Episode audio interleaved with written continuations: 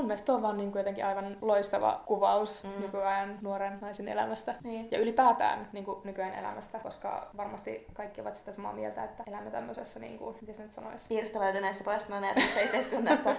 just siinä. Kuuntelet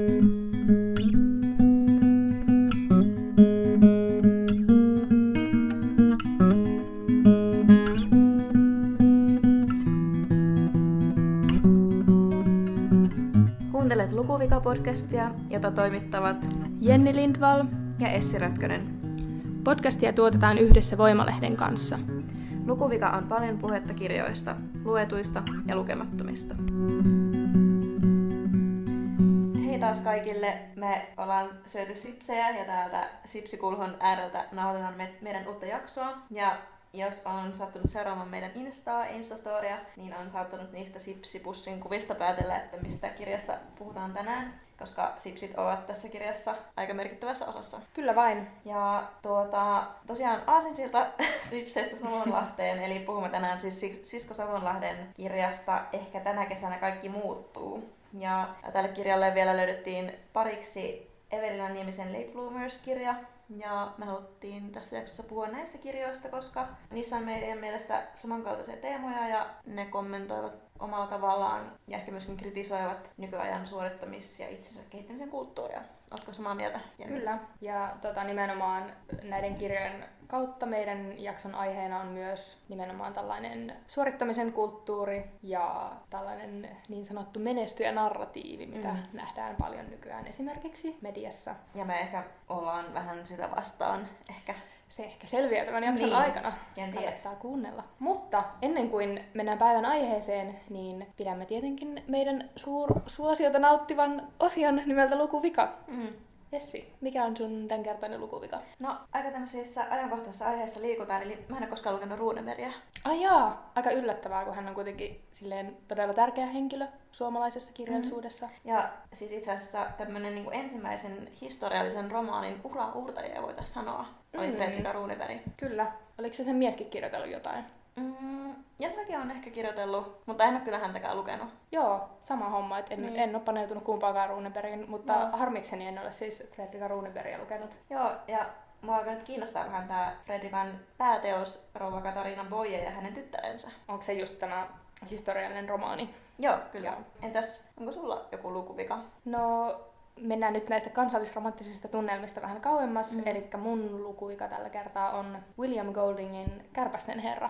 Oletko lukenut sitä? No on itse asiassa, ja itseä toistaisekseni sanon tässä taas, että kaikki nämä lukuviat, mitä sä et ole lukenut, mitä mm. Mm. mä oon lukenut, niin, niin mä oon lukenut niitä joskus lukioikäisenä, mikä ei ole ehkä kauhean hedelmällinen ikä aina lukea kaikenlaisia klassikoita, koska tästäkin kirjasta olen puolet mm. auvoisasti unohtanut, mutta muistan olleeni siitä joskus hyvin vaikuttunut. Ja, Okei. mm.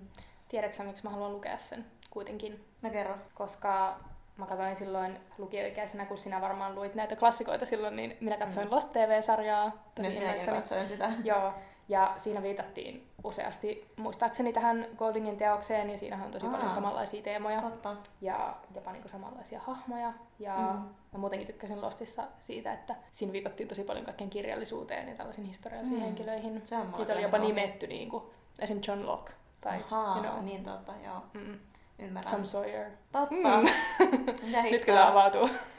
Nyt oli silleen niinku mind blown. Ehkä mä olin omalla, silloin kun sinä luit niitä klassikoita, niin mä olin silleen omalla tavallaan tosi fiksu. Kun No olit kyllä. olin, en ollut mitään fiksu. Primetime sarjaa. En pystynyt sisäistämään niitä klassikoita ollenkaan. Mutta siitä Kärpästen herrastahan oli tulossa kai tämmönen niinku naisversio lainausmerkeissä Joo, mä oon lukenut samasta. Joo. Joo, et ehkä ennen sitä pitäisi tempasta toi mm. Kärpästen herra.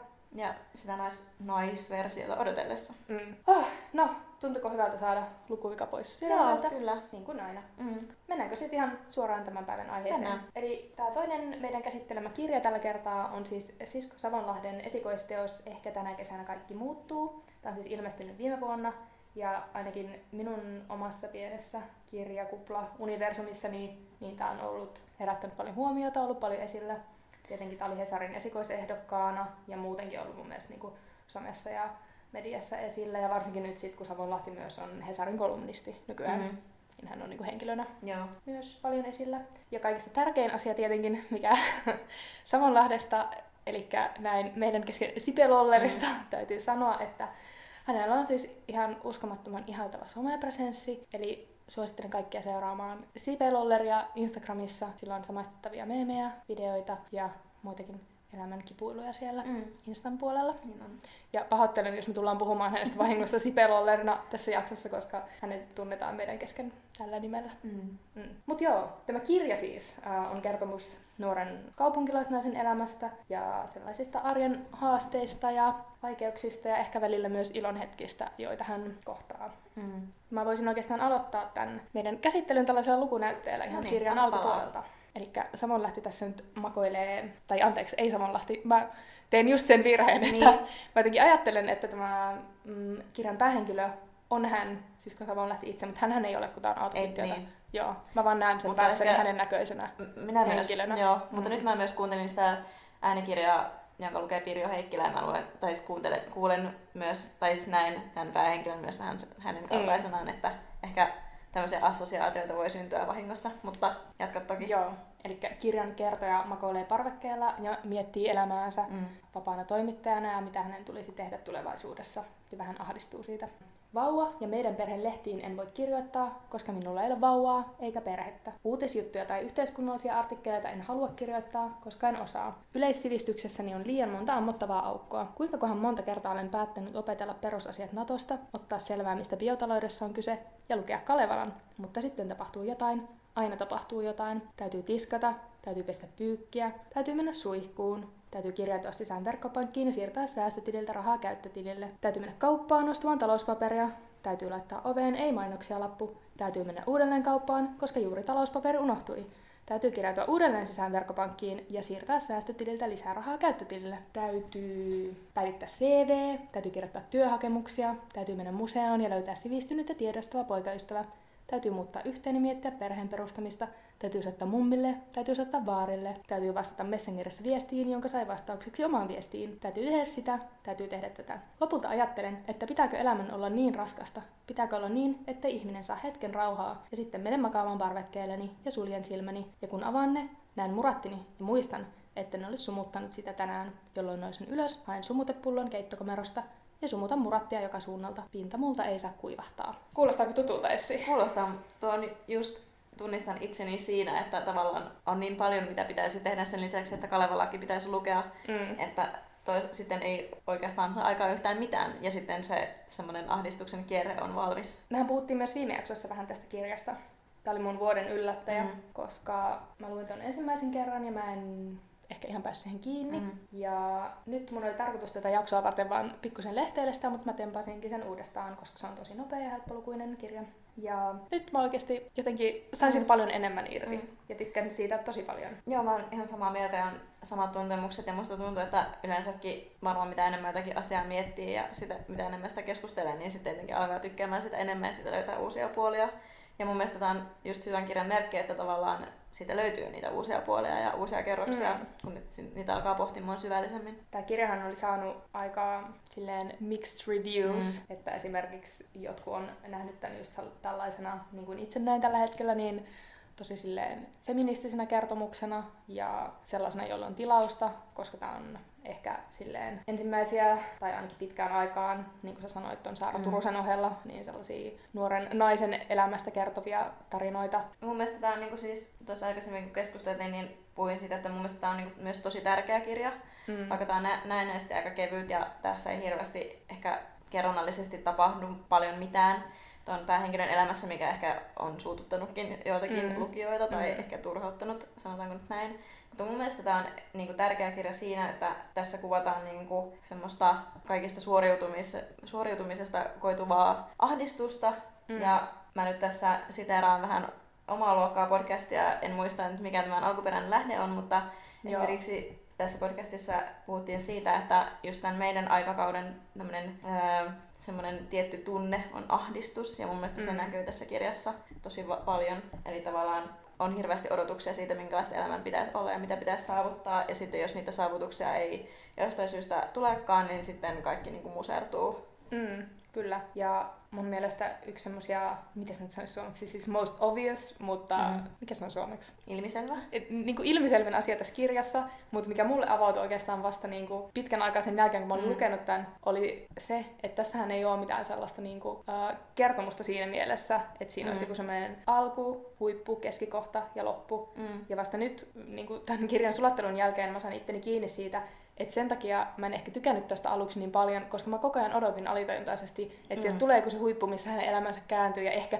ehkä se hänen elämänsä muuttuu tänä kesänä Joo. sitten. Ja tota, tämä liittyy mun mielestä siinä mielessä siihen sellaiseen ahdistukseen, että kun me eletään sellaisessa kulttuurissa, missä tuntuu, että uh, koko ajan pitäisi niinku, tavallaan sä uh, jotenkin niinku, tähtäät jotakin kohti, jotakin mm. hienoa kohti, ja sitten se tapahtuu, ja se on sun elämän huippukohta, se kaikki loppuu siihen, tai mm. että sä jäät elämään sitä sun hienoa niin. elämää. Ja sitten, tai, sitten mm. tulee joku häilyttelykohta, että sitten vain jatkettiin avoisena siinä elämässä, ja Mm.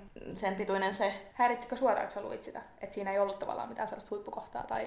No ehkä tavallaan joo ensiksi, ja, mutta toisaalta nyt kun sitä on nyt pohtinut, niin ei se enää ole yhtään häiritsevää. Mun mielestä toisaalta hienoa, koska, koska mä ajattelin, että tämä on tosi viihteellinen ja mun mielestä monessa kritiikissäkin on ehkä tituleerattu tätä kirjaa niin chiklittinä, mm. mikä aika vahvasti viittaa yleensä tämmöiseen niin kuin viihdekirjaan. Ja mm. yleensä ajatellaan, että viihdekirja ei ole esimerkiksi hirveän kaunokirjallinen tai se niin kuin, osuu tiettyihin normeihin, niin mun mielestähän tämä just sillä, että se vastustaa tätä perinteistä draaman kaarta, niin niin kuin tavallaan poikkeaa siitä viihteellisyydestä ja siitä semmoista ennalta-arvattavuudesta tosi paljon, Joo. kun alkaa ajattelemaan. Nimenomaan. Ja mä kyllä ajattelin, että kun tässähän tämä päähenkilön elämä niin kuin on aika tämmöistä paikallaan junnaavaa ja hänelle tapahtuu paljon samoja asioita, hän tavallaan jää niin kuin niihin tämmöisiin ahdistaviin tuntemuksiin, vaikka siitä poikaystävän ja hänen erosta tai mm. jostain muusta, että paljon kuvaillaan siitä, että mitä hän syö ja ostaa kaupasta ja minkälaisia meikkejä hän tekee ja niin edelleen. Eli on tämmöistä niinku toistoa ja ehkä tämmöistä niinku ahdistuksessa vellomista,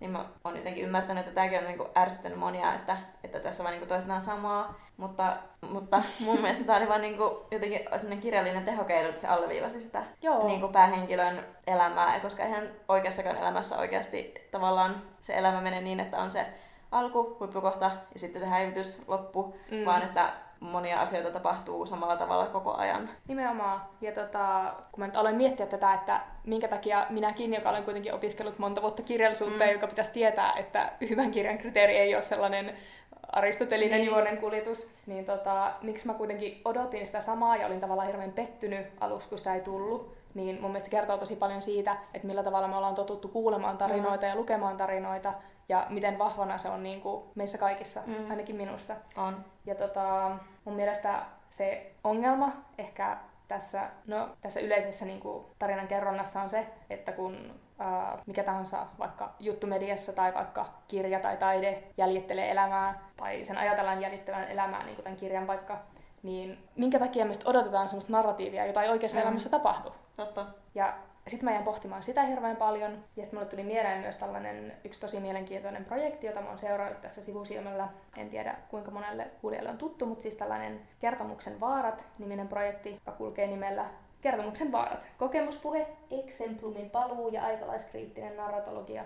Ja se on tällainen vuoden 2017 puolelta alkanut projekti, jossa on siis tällaisia niin kuin kertomuksen tutkijoita, mutta myös tällainen niin kuin monitieteellinen ryhmä mm. siinä taustalla ja mukana tekemässä anteeksi, poikkitieteellinen ryhmä tekemässä tutkimusta nimenomaan sellaisista niin kuin kertomusmuodon vaaroista ja uhkista, ja se keskittyy just tämmöiseen niin kuin kokemukselliseen puheeseen, mm. mitä tapahtuu esimerkiksi sosiaalisessa mediassa, ja tämmöisiin tarinoihin, mitä vaikka perinteisessäkin mediassa kerrotaan, jotka niin kuin herättää paljon tunteita ja rakentaa tavallaan jotenkin tiettyä kuvaa mm. jostain elämäntyylistä. Eli voisiko sanoa, että se vähän niin kuin purkaa tämmöisiä totunnaisia narratiiveja niin kuin auki, että miksi me ollaan totuttu ajattelemaan vaikka jostakin tietyistä asioista, että ne on tämmöisiä. Joo, nimenomaan. Mm. Tämä on tosi kiinnostavaa, kannattaa käydä heidän nettisivuillaan ihan kertomuksen vaaran.com. Mm. Luin täältä esimerkiksi tosi hyviä juttuja tämmöistä YouTuben aamurutiinivideoista, missä aletaan suorittamaan niin vaikka jotakin aamurutiinia Täällä on itse asiassa kirjoitus myös äh, meidän sankaritarinoit tytöille kirjamme äh, kertomuksen vaaroista, mutta ehkä ei mennä siihen sen enempää, koska me ollaan puhuttu muistaakseni jossain meidän jaksossa jo tästä kritiikistä, mm, mitä on myös ollaan. ollut siihen meidän kirjaan liittyen. Mutta siis niin kuin, suosittelen tutustumaan Ja tämä myös herätteli, ja on herätellyt mua paljon siihen sellaiseen menestyjän narratiiviin, mitä esimerkiksi niin mediasta tuodaan paljon esille. Mm. Ja voidaan nyt todeta, että tässä Savolahden kirjassahan niin tämä ei niin noudata sitä menestysnarratiivia mm. ja se ollenkaan. Se oli nimenomaan musta niin kuin yksi Joo. tärkeimpiä asioita tässä. Ja siitä tätä, tätä on niin ehkä parjattukin, että tässä tämä 30 naishenkilö, niin ähm, tavallaan joitakin on ehkä voinut ärsyttää, että miksi tuo päähenkilö on niin lapsellinen, että se elelee vanhempiensa rahoilla, mm. elättelee toiveita mahtavasta toimittajan urasta, mutta sitten tavallaan musertuu semmoisen vähän niin kuin arkipäiväisten pienten juttujen alle, alle niin kuin esimerkiksi kun poikaystävä jättää, niin, niin, niin sitten hänen elämänhallinta niin katoaa aivan täysin, niin, niin sitten tästä on ehkä niin kuin monet ajatellut, että tämä on jotenkin tosi tämmöistä niin kuin turhan päivästä höpötystä. Erään arvion mukaan 300 sivua pelkkää valitusta. Niin. Itse en yhdy tähän en arvioon, mutta... Niin, vaan mun mielestä tämähän on niinku just niinku hyvin uraa uurtava kirja, voisiko sanoa. Mm. Ja toinen juttu, mitä mä itse siis mietin silloin, kun tämän kirjan hienous alkoi avautua minulle sitten, että miesten elämästä on kirjoitettu tosi paljon tällaisia kirjoja, mm. missä haahuillaan, missä valitetaan, missä kaikki on tosi hankalaa, niin minkä takia sitten kun nainen kertoo siitä, niin, niin se onkin pelkkää valittamista. Niinpä, varsinkin koska tässä kirjassa kuitenkin puhutaan tosi paljon vaatteista ja meikeistä ja kaikenlaisista brändeistä, niin heti se ajatellaan jotenkin tämmöisenä naisen hömpötyksenä. Ja, mm. Eli toisin sanoen se on täysin tyhjänpäiväistä. Kyllä. Mun mielestä myös ö, yksi tällä uudella lukukerralla kiinnostavimmista asioista oli nimenomaan nuo, kun Savalahti kuvailee hirveän yksityiskohtaisesti vaikka jotakin hänen meikkirutiiniaan mm. ja kertoo samalla, että miten hän on oppinut eri lehdistä tai blogeista, että millä tavalla pitää meikata silmän aluset mm. ja laittaa jotain maskaraa ja eyelineria. Ja nimenomaan tämä niin naisten elämään ja varsinkin naisten elämään liittyviin paineisiin. Pureva kritiikki jotenkin osuu muhun mm. tällä toisella lukukerralla. Tosi, tosi lujaa. Koska varmasti jokainen meistä, no en tiedä jokainen, mutta varmaan aika suuri osa meistä voi niinku samastua siihen, että on lukenut naisten lehdistä, että ai niin, maskaraa pitää laittaa myös yläripsiin, jotta katsoo alaspäin, niin myös ripsen yläpuoli näyttää meikatulta. Niin sitten tuota, tulee tämmöisiä ihan hölmöjä odotuksia, mm. mistä ei voi oikeasti vaan niinku poiketa, jos haluaa jollakin tavalla pitä- pitäytyä jossakin semmoisessa tietynlaisessa naisen roolissa. Niinpä. Täällä oli mun mielestä hyvä kohta, kun hän just puhuu tästä, että on valmistu, valmistautumassa johonkin bileisiin ja puhuu kuiva shampoo riippuvuudestaan monien muiden riippuvuuksien mm. ohella. En halunnut laskea, kuinka paljon kuiva shampoo riippuvuus maksoi minulle vuositasolla. Oli parempi olla ajattelematta sitä ja keskittyä siihen, miltä tukkani näytti, koska vasta sitten, kun tukkani näytti hyvältä, saatoin siirtyä kohentamaan seuraavaa epäkohtaa itsessäni. Mikä mm. on siis naisen elämää. Niinpä, eli koskaan ei voi olla niinku täydellinen, eikä se ö, itsensä niinku sekä ulkoinen että sisäinen kehitys, ehkä tässä puhutaan siitä ulkoisesta, niin se ei niin lopu koskaan ja aina on joku seuraava mm. kohde, mihin sen voi kohdentaa. Ää, ja niin kuin tässä kirjassa huomataan, että se vie hänen elämästään tosi suuren osan. Mm. Ja mulle tuli tästä just mieleen toi toki jo 90-luvulla ilmestynyt Naomi Wolfin kirja The Beauty Myth,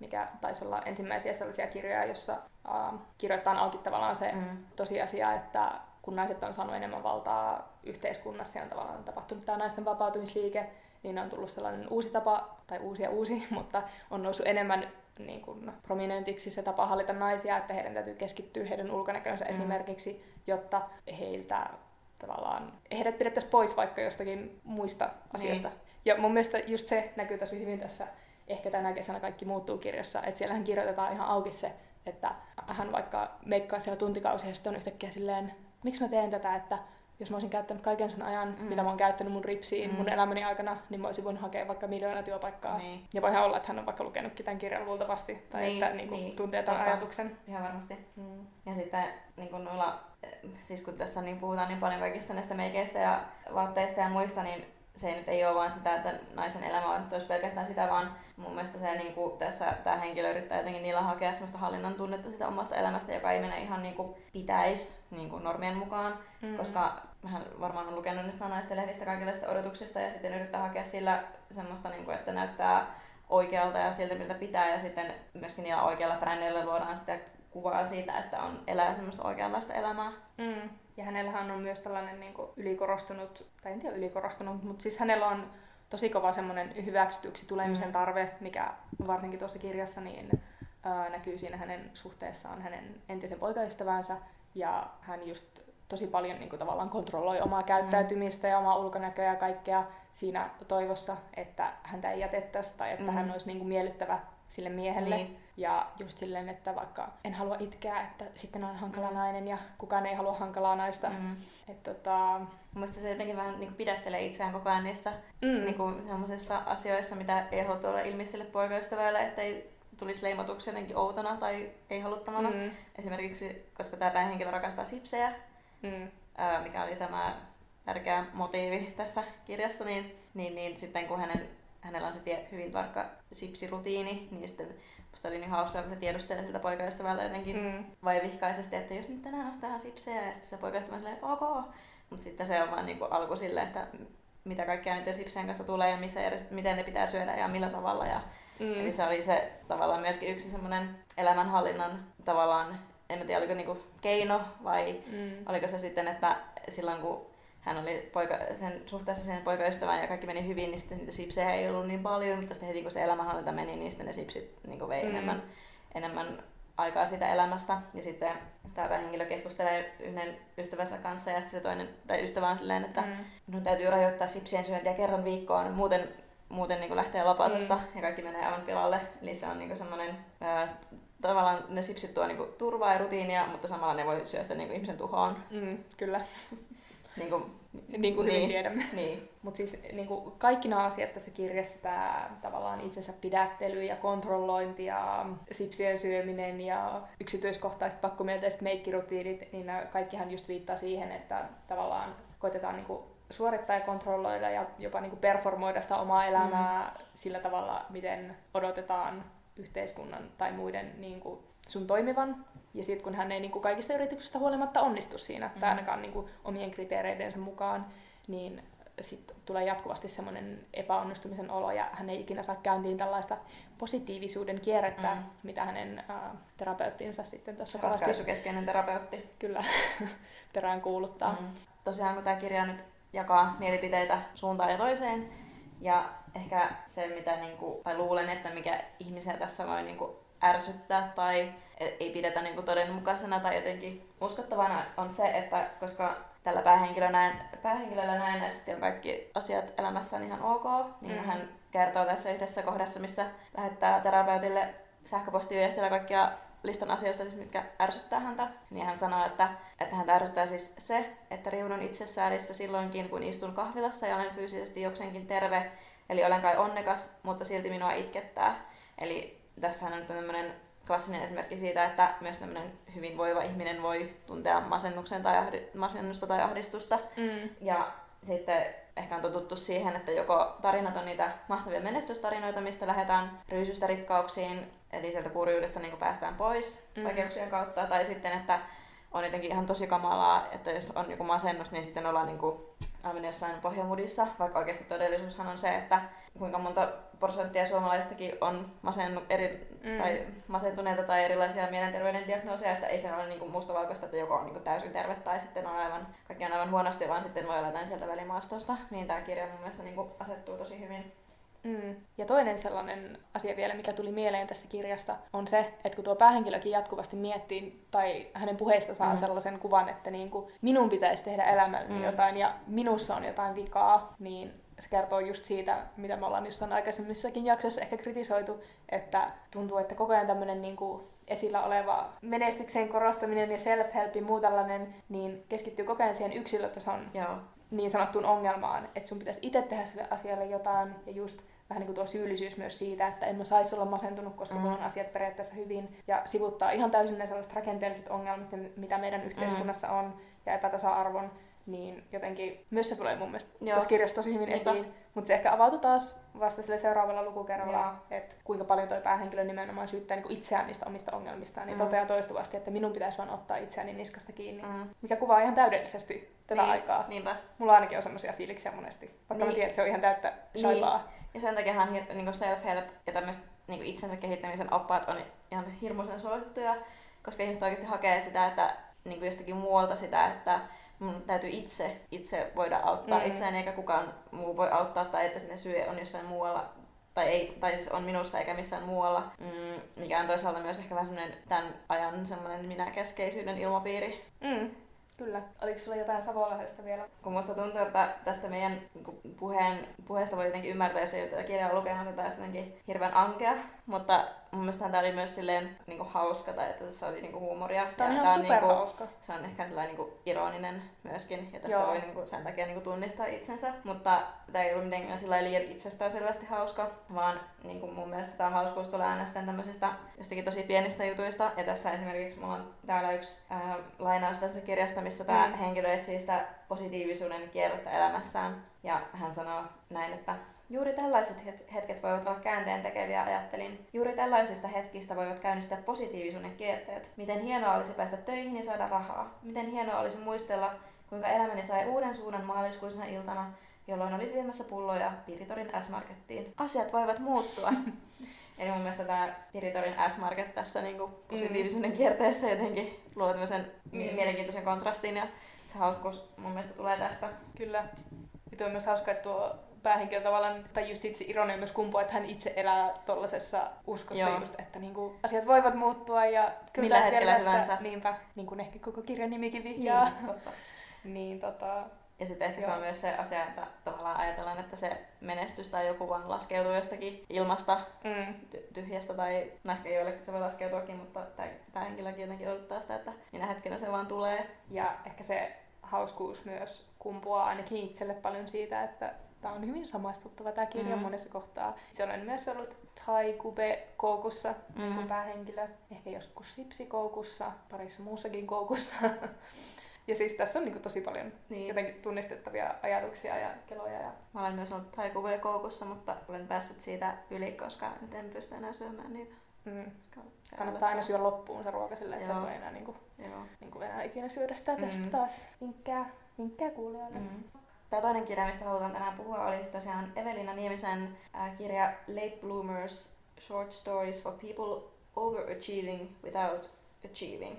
Ja Kosmos on näin kustantanut. Ja tämä kirja on tämmöinen äh, tarina, ehkä niin kuin novellikokoelma, voisi Mm. ajatella. Mä luin jostakin tämmöisen termin kuin flash fiction. Eli tässä on semmoisia lyhyitä, äh, osa niistä tarinoista on tosi lyhyitä, eli on semmoisia ihan niin vaikka puolen sivun mittaisia tämmöisiä tuokiokuvia, voisiko nyt ajatella ehkä. Mm. Ja äh, tämä kirja on jaettu siis neljään osaan.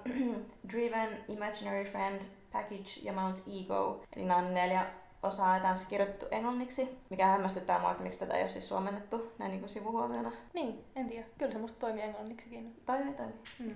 No joo.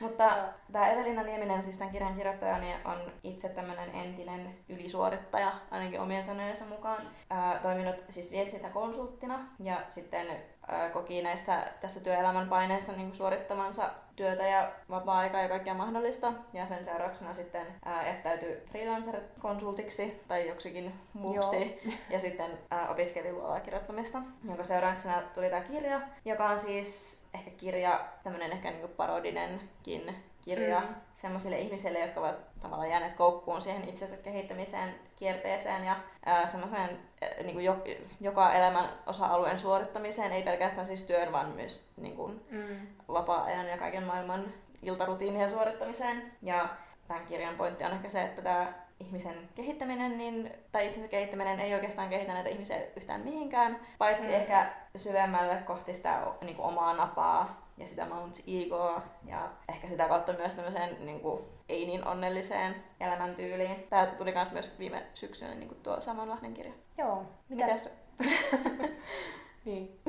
mitäs, mitäs sä sitten pidit siitä kirjasta? No, mulla oli vähän ristiriitaisia tuntemuksia tähänkin, niin kuin vähän myös tuohon Savolainen kirjan ensiksi. Mm. Mm. Tätä kirjaa mä en ole ehkä niin kuin ehtinyt vielä mm, sulatella niin kauan, niin Joo. ehkä sen takia on vielä ristiriitaiset tuntemukset, mutta musta tuntuu, että mulla meni ehkä joku tästä saattoi mennä ohi, koska tää oli siis englanniksi, mutta tää oli, nuo tarinat oli siis niinku tosi övereitä paikoitellen, että tässä vietettiin niinku tosi ähm, ehkä alleviivastikin yli ne ylisuorittamisen Joo. tavat, mutta tää oli myös tosi niinku, tai se oli tyylillistä tosiaan niinku parodinen ja niinku hauska kyllä, että kyllä mä niinku Joo. nauroin myös niille jutuille. Ja mun mielestä tämä on nyt erilainen siihen Savolahden kirjaan verrattuna, koska se Savolahden kirja ähm, kertoo enemmänkin siitä loser-narratiivista, että se Mm. tuo tavallaan sen vaihtoehtoisen narratiivin, menestyjän narratiivin rinnalle. Ja sitten tämä kirja taas tuo esille sen, kuinka älyttömiä ihmiset tai minkälaisiin älyttömyyksiin ihmiset voivat mennä Kyllä. suorittamisessa. Ja niin, entäs mitä mieltä sä oot?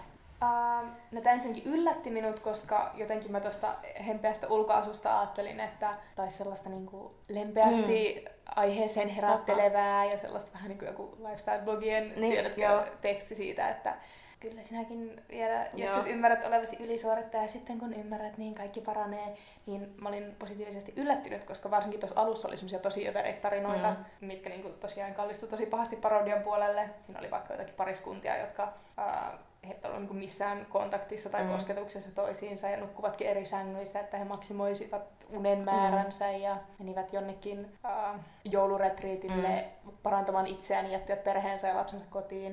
Että niinku super övereitä juttuja. Uh, ja mä olin itse asiassa samaa mieltä siitä, että välillä se ehkä meni vähän liian pitkälle se semmoinen alleviivaus, että olisi mm. voinut jättää ehkä vähän enemmän tilaa sille lukijankin ymmärrykselle. Mm. Mutta toisaalta joissain kohti se osui mun mielestä ihan suoraan maaliin. Mm. Uh, ja siinä oli tosi paljon samoja ajatuksia kuin itsellä. Esimerkiksi siitä, että just mitä sanoit, että kun vaikka jokaisesta vapaa-ajankin aktiviteetista tulee sellaista suorittamista ja jopa siitä, kun puhutaan nykyään paljon, että pitää olla lempeä itseään mm. kohtaan, niin jopa siitä lempeydestä itseä kohtaan Joo. tulee semmoinen, että milloin mä eihin suorittaa tämän, milloin mä eihin olla lempeä itseäni niin. kohtaan ja rullailla mun naaman ametistirullalla aamuisin ja pirskotella ruusuvettä kyllä. Se ei ole kyllä ametistirulla, vaan joku muu. Aventuriini. Just niin. Mutta mä voisin itse asiassa lukea täältä yhden äh, mm. ihan lyhyen pätkän tämmöisestä Rose Water Drops-nimisestä kappaleesta. Tunnetko Piston sydämessäsi? Eikö Kenties. Olen ruus, ruusvesihullu. Joo. Tossa en tiedä, miksi siltä pitäisi tuntea kuin pisto sydämessään, mutta ehkä silleen... Niin. Kuvittelen sen, tuovan itse, kuvittelen sen tekevän minusta paremman ihmisen kaiken puolin, vaikka se on vain ruusuvettä. Anteeksi, tämä mistä mä halusin lukea, niin ei ollutkaan se Rose Water Drops. Ah vaan tämä oli tämä Beauty Regime, jossa hän siis kertoo, tai tämä kertoja, tarinan kertoja, kertoo tällaisesta omasta aamurutiinistaan. Eli tämähän voisi olla niinku vaikka jonkun blokkaajan tai vloggaajan no siis tämmöinen kyllä, kyllä. joku blogiteksti. Joo, uh, missä hän niinku hyvin yksityiskohtaisesti kertoo kaikesta, mitä laittaa iholleen ja miten nukkuu, ja samalla mainostaa suvereenisti kaikkia tuotteita siinä sivussa, vessapaperia ja muuta. Ja sitten tämä hyvin yksityiskohtainen sepostus loppuu näin, että And finally, remember to check my new podcast, Secret of Power Women on Self Compassion. You can reach your full beauty potential only when you truly love yourself. All my love, Jessica. Niin, tuo oli jotenkin mun mielestä niin kuin kirsikkakakun päällä tuohon tarinaan. Koska tuo on just sitä, mistä puhutaan, että ensin on silleen, sun pitää tehdä tää ja tää tää, että sä oot paras mahdollinen itsesi, mm. mutta muista myös rakastaa itseäsi mm. ja olla itsellesi armollinen, koska siitä se kaikki lähtee. Mutta missä välissä sä ehdit olla armollinen itsellesi, jos sun pitää pirskutella ruusuvettä ja rullalla aventuriinirullalla? Niin, ja sitten tässä ää, tekstissähän toi henkilö kuvailee sitä, että, että se unikin teki hänelle ää, niin kuin damage sen Joo. kasvoille, koska, koska hän nukkui niin kuin toisella puolella kasvoja, niin sitten mm, silmän ympäri iho vähän niin kuin turposi siitä. Ja sitten ratkaisu siihen oli se, että työntää tyynylinnan sisälle kaksi vessapaperirullaa, joka pitää pään täydellisesti paikallaan, mm. joka ilmeisesti oli varmaan tämän piilomainen tämän vessapaperibrändin kanssa, mutta siis että ää, minkälaista itsensä rakastamista tai itsensä hyväksyntää on se, että oi ei, toinen silmän aluseni on vähän puffy, mm. joten en voi nukkua enää kunnolla. Mutta mä oon itse asiassa oikeasti joskus lukenut tuosta, että pahinta silmän ympärys-iholle ikinä on se, että sä nukut vatsallaan. Mä nukun aina vatsallaan. Niin mäkin. Se on ihan parasta. Niin, mutta sen takia mulla onkin varmaan ne mustat silmäaluset. Mm. Tai en mä tiedä, tuleeko musta silmäalus siitä. Mutta jos se iho jotenkin venyy ja se mustuus tulee esille sieltä. Ehkä, mutta tosiaan it's funny because it's true. Okay. Koska me kuullaan näitä juttuja, tai siis niin. Niin kuin jatkuvasti. Niin. Sä et saa tehdä näin. Niin. No. Mutta sanotaanko miehille koskaan, että hei, äläpä nyt nuku siellä naamalla kuule. En tiedä, pitäisi kysyä. En, mm. en kyllä usko. En mäkään usko. Kertokaa, jos meillä on mieskuuntelijoita. Mm. Tota, sitten toinen, mikä oli mun mielestä tuossa uh, tosi hauska ja mieleenpainuva, oli tosiaan siinä osiossa Imaginary Friends, missä hän kuvailee tämmöisiä, niin kuin, tuolla kertojalla on sellainen, miten se nyt kuvaisi, niin kuin, mm, hän uppoutuu semmoisiin omiin mielikuvitusmaailmoihin, ja mm. siihen liittyy myös semmoinen ihmissuhde, joka on tavallaan semmoinen niin kuin liian hyvä ollakseen totta, ja sitten mm. se pitää loppua, ja sekin on vähän silleen, niin kuin, no sitä on vaikea selittää. Mm. No, mutta anyways, niin tämä on se Rosewater Drops kohta, ja tai siis tämä on se Mistä? paljon puhuttu kappale nimeltä Rosewater Drops, Joo. mistä luulin äsken puhuvani. Niin tässä hän kuvailee just niinku sitä, että miten tulee uppouduttua semmoisen oman mielikuvitusmaailmaan, vaikka hän luuli, että vaan lapsuudessa Mm. oli mielikuvitusystäviä ja maailma. Ja, ja sitten mä luin tätä, niin mä sain sellaisen aha-elämyksen. Mä en tiedä, onko tämä oikeasti niin kuin, tosi aha-elämys, mutta mä luin tämän sulle Mm. kuitenkin. Äh, hän kuvailee mielikuvitusmaailmaa siihen, hän, hän vajoaa. This world is only a breath, a blink of an eye away from our visible one. This is the world where you and I came to exist. It is an exceptional small universe that smells like rosewater and hardly hardly ever witnesses a rainy day. And if it does, it is a romantic rain, never a cold grey rain. Here only meaningful conversations and inspiring things take place. Meaningless prate doesn't exist. Time famine is not an issue and our hopes and dreams never contradict one another. The countryside is always at hand and we drive there every weekend. Sitten hän jatkaa ja kuvailee niinku tätä upeaa maailmaa, missä jopa niinku Mm. sadekin on sellaista romanttista Mm. ja ihanaa sadetta. Ja sitten mä olin silleen, oh, tää on ihan niinku mun mielikuvitusmaailma. Eli Instagram, Mm. mä käytän päivittäin, jonne mä uppoudun. Mm. Mä aloitan mun aamun silleen, että mä scrollaan Mm. Instagramia No vartin ajan. Mä toivon, että muutkin tekee tätä. Siis kaikki tekee sitä. No hyvä, huh. Että kaikki ei meditoikaan aamulla 15 Ei minuuttia. Mä, mä siis scrollan Instagramia ja siellä on ihanaa ja kauniita kuvia ja sitten mä inspiroidun. Ja sitten mä laitan sen kiinni, niin mä oon silleen, oh, miksi niin. mun elämä on niin paskaa. Mm. Ja sitten sinne Mm. voi tosiaan niinku kadota määrättömäksi ajoiksi tunti, Mm. jos toinenkin saattaa hurahtaa Instagramissa, jos sinne uppoutuu vähän niin kuin tuossa Mm. toikin henkilö joutuu niin kuin jättämään sen väkisin sen mielikuvitusmaailman, Mm. mikä varmaan on Mm. monille se, eh, kun jää koukkuun Instagramin tai johonkin muuhun sosiaalisen mediaan. Ja se on ihan uskomatonta, koska vasta kun tämä Nieminen tavallaan sanotti sen niin, että Niin. niin. sehän on mielikuvitusmaailma. Niin. Niin. Totta kai mä oon tiennyt sen, mutta kun mä luin ton, niin sit mä olin Niin. silleen, että se on. Ja mä, minä ja me kaikki eletään jossain mielikuvitusmaailmassa, missä Niin. niin. kaikki on täydellistä. Ja sitten sä laitat sinne myös täydellisiä kuvia sun oma- omasta elämästä, joka on se mielikuvitusversio, eikä se ihan Niin. todenmukainen Niin. ehkä. niin esimerkiksi tollessa kohdassa tuo kirja mun mielestä niin hits Totta. the spot. Et, Kyllä. Et toimii tosi hyvin. Joo, mutta ehkä just se, niin kuin sä sanoit aikaisemmin, että se Mount Ego, minne mm. Mm. kiivetään ää, saavuttamaan jotain asiaa, missä ei sitten lopulta olekaan mitään, niin se oli mm. ehkä Mm. vähän semmoinen ää, aika selvä Niin, niin, vertauskuva. niin, tosiaan tämä kirja loppuu sitten siihen, anteeksi spoilerit, ää, että mm, on se kappale nimeltä Mount Ego, ja siinä nimenomaan se Mount Ego on vertauskuva sille, että ihmiset kipeää sinne egonsa, egonsa Mm. luokse ja he eivät kuitenkaan saavuta mitään. Mm. Niin ehkä joissakin on mun mielestä hyvä esimerkki just semmoista kohdasta, missä ehkä ei olisi tarvinnut niin jotenkin Niin. niin. auki kirjoittaa Joo. sitä.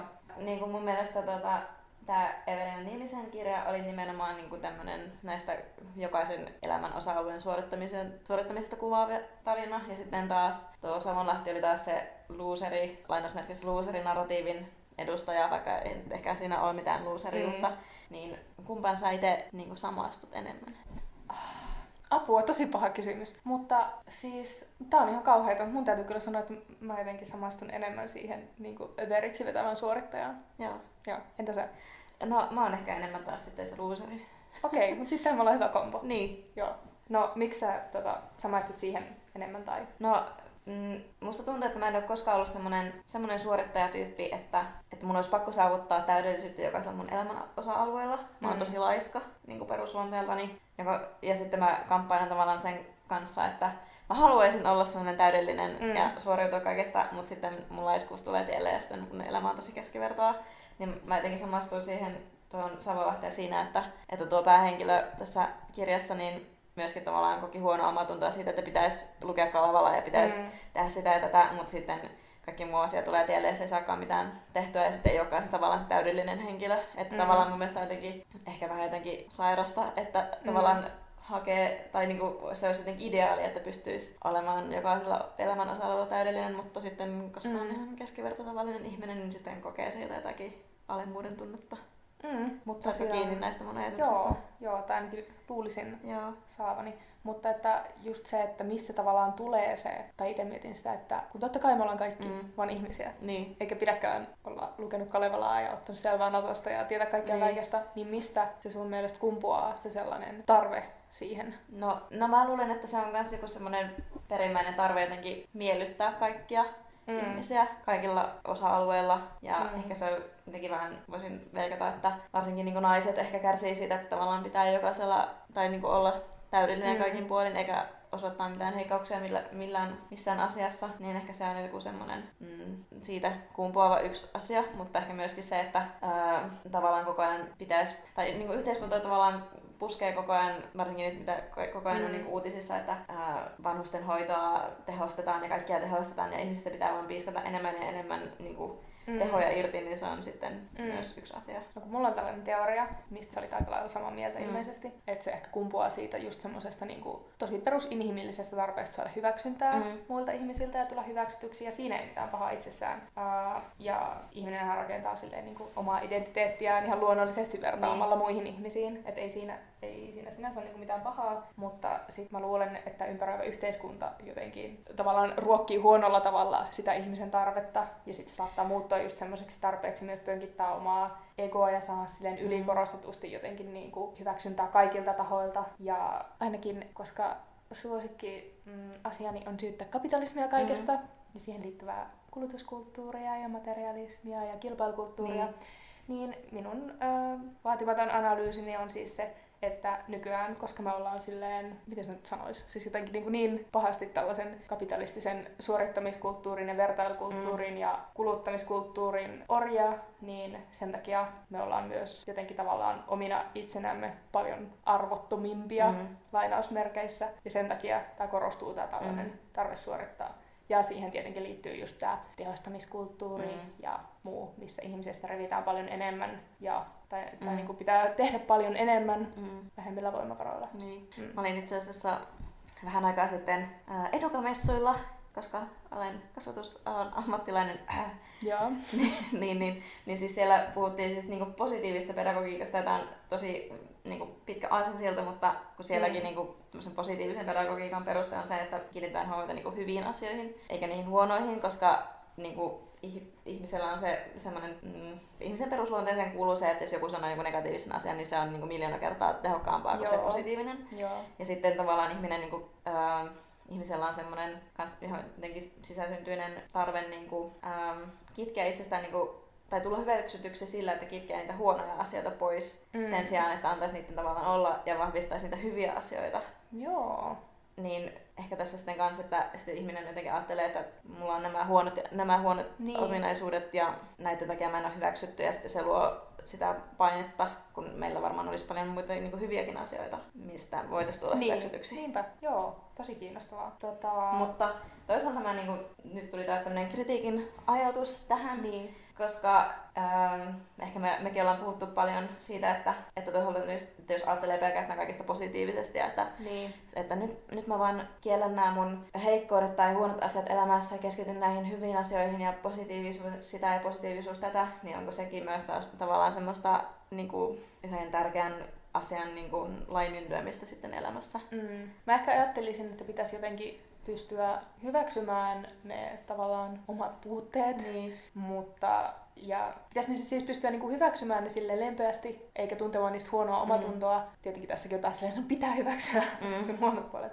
Mutta siis silleen, niin lempeästi kuin pystyy ja sitten, että sen energiaa, mitä käyttää siihen, niin voisi keskittää siihen, että fiilistelee vaikka niitä omia hyviä puolia niin. ja silleen ei tarvitse kehittää niitä välttämättä, mutta tajua, että no tässä mä oon hyvä. Niin. Uh, ja kun puhuttiin aiemmin siitä, että sä niinku, uh, samastut enemmän siihen Savonlahden mm. narratiiviin, niin mä taas niinku, itse tosiaan on ollut tosi kova suorittaja koko elämäni ajan ja niinku, kärsin siitä, musta se on vähän niinku sairaus mm. melkein. Ja siksi mun on just tosi vaikea jotenkin puhua siitä, koska mä en halua tuottaa itse semmoista narratiivia, mm. että olen ollut tosi kova suorittaja aina ja niin kuin, olen kärsinyt siitä, mutta nyt, nyt kaikki on hyvin, kun olen tajunnut sen, koska siis nyt mulla niin kuin, on ollut jo pidemmän mm. aikaa sellainen parempi kausi sen asian kanssa, mutta must, mä en halua puhua siitä sillä tavalla, että mä oon jotenkin parantunut siitä tai mun elämä on maagisesti muuttunut, koska ei se ole. Niin, koska yleensä mm. niin kaikissa niin mediassa, jos on, tai on hirveästi tämmöisiä, että olin ennen uratykki ja sitten hyppäsin pois oravan pyörästä ja aloin paimentaa lampaita metsässä